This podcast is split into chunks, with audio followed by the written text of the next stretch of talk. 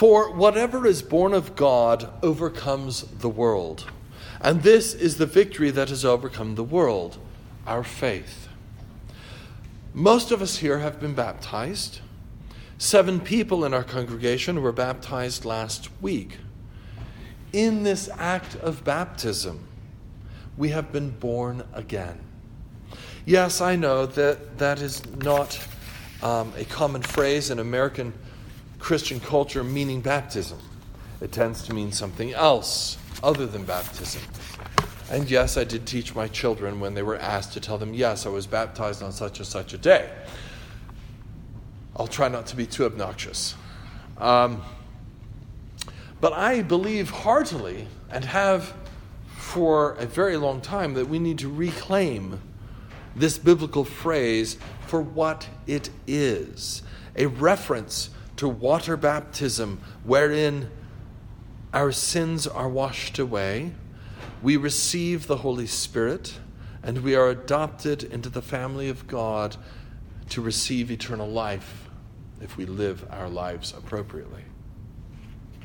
In the Gospel of St. John, chapter 3, Jesus says to Nicodemus, a ruler of the Jews, Most assuredly I say to you, unless one is born again, he cannot see the kingdom of God. Nicodemus is confused and says, How can a man be born when he is old? Can he enter a second time into his mother's womb and be born? It's sort of a rhetorical question, right? I mean, he knows that's not possible. He knows that's not what Jesus is speaking of, but he seems confused about what Jesus is referring to. Jesus responds, Most assuredly, I say to you, unless one is born of water and the Spirit, he cannot enter the kingdom of God. That which is born of the flesh is flesh, and that which is born of the Spirit is spirit. Do not marvel that I said to you, You must be born again. The wind blows where it wishes, and you hear the sound of it, but cannot tell where it comes from and where it goes. So is everyone who is born of the Spirit. The wind blows where it wishes. So there is most certainly mystery in baptism and in the life in the Spirit. We don't know everything about it. But we do know that we are born again in the waters of baptism. We do know that God works in us in baptism. And we also know that the early fathers of the church and the medieval schoolmen of the church were all unanimous in their understanding of this text from the Gospel of St. John. Jesus was talking about baptism. God works in us in baptism Yet we too have work to do a work of obedience, of trust, of faith. God gives us the faith, God gives us His Spirit in baptism. We hear the words of St. John again from our epistle whatever is born of God overcomes the world. We are reborn or born again of God in baptism. In our baptism, we have overcome the world. Remember your baptismal vows vows to fight the world, the flesh, and the devil. In a very real sense, we've already won that fight. Remember back to Good Friday, not that long ago, Christ won that fight on the cross and he won it on our behalf.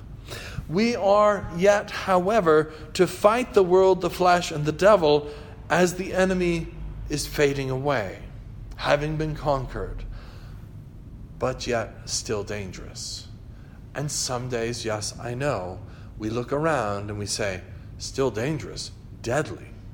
If we succumb, if we falter, if we do not train well, if we do not go out and fight the battle, then we too can succumb to the world, the flesh, and the devil.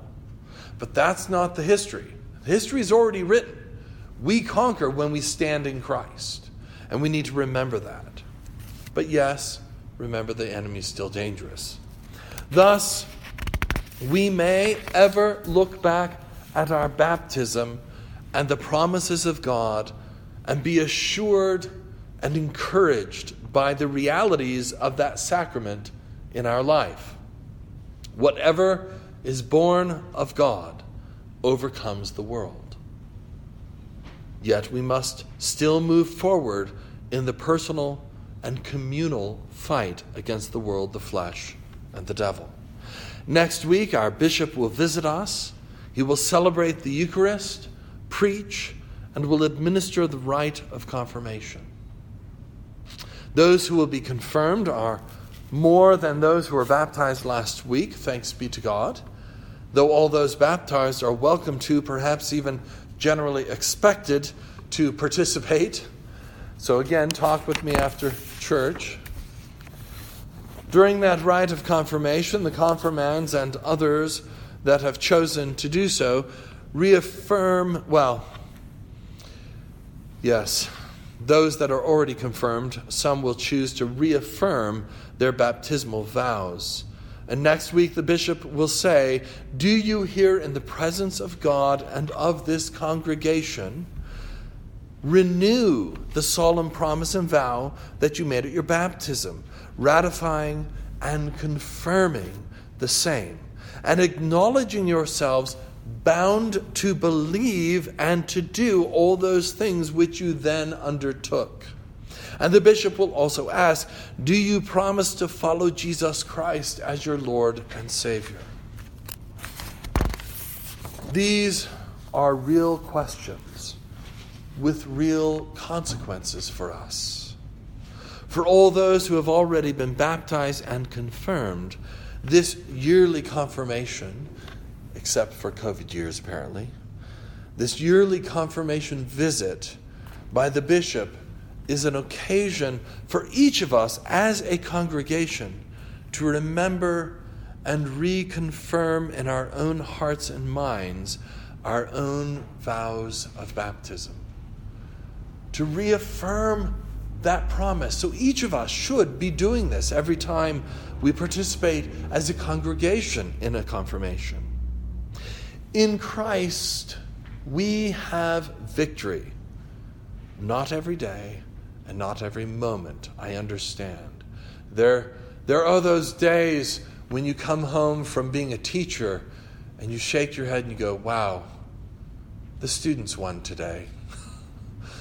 And it's the same is true in our Christian lives. Sometimes we go, I did not win today. I failed in so many places. And sometimes, is there ever a day where we haven't failed somewhere? But sometimes we have that heavy heart and we are very discouraged sometimes.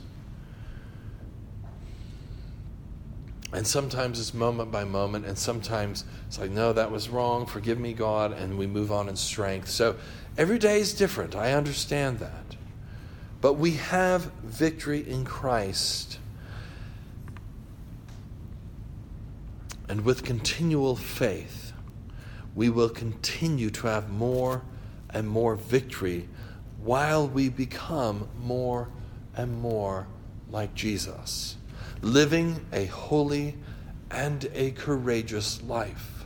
Remember what St. Paul says to the Philippians I can do all things through Christ who strengthens me.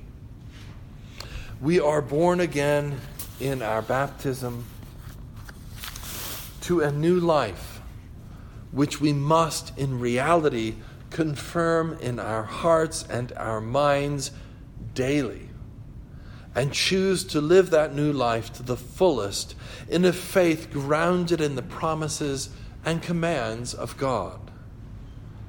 And then we hear the words of St. John again from our epistle today. And this is the victory that has overcome the world, our faith. Amen.